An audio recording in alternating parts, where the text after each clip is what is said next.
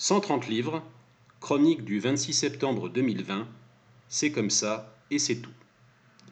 Duopa ne les prend plus.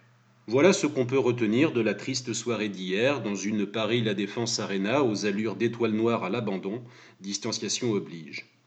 Le menton en boxe tient du talon d'Achille ou du super pouvoir.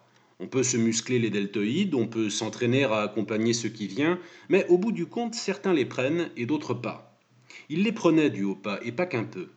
Deontay Wilder lui en mit assez pour coucher cinq ou six de ses victimes ordinaires, sans même obtenir un knockdown. Et la droite de Wilder, c'est le baiser de la mort, un punch de dessin animé dont la terrifiante efficacité ne s'explique pas mieux qu'un menton en tungstène. C'est comme ça, et c'est tout. Dans un sport perfusé au storytelling facile pour intéresser trois clampins, on a beaucoup comparé Johan Duopa à l'étalon italien, le besogneux si habitué à ce que la vie lui en colle plein la gueule que, sur le ring, il est presque en vacances.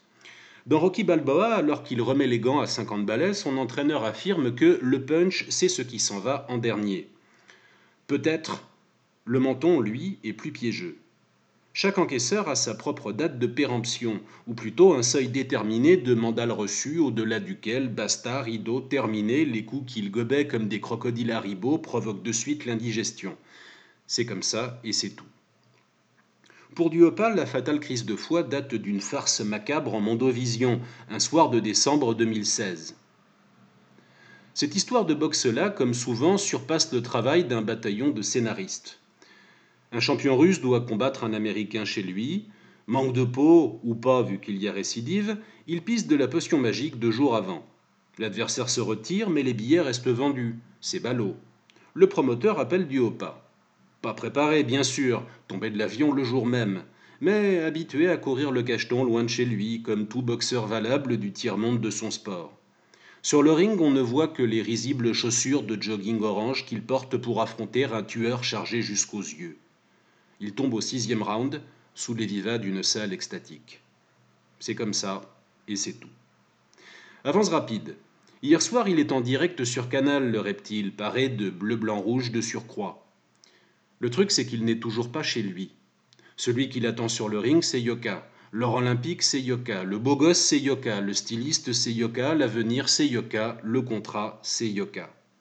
Un régal de plus pour Piscopie à l'arrache. Rocky Dupont contre Apollo Martin, le vieux métallo contre l'enfant gâté, la bête de Somme contre le pur talent, la France des usines envolées contre celle de Chanteloup-les-Vignes.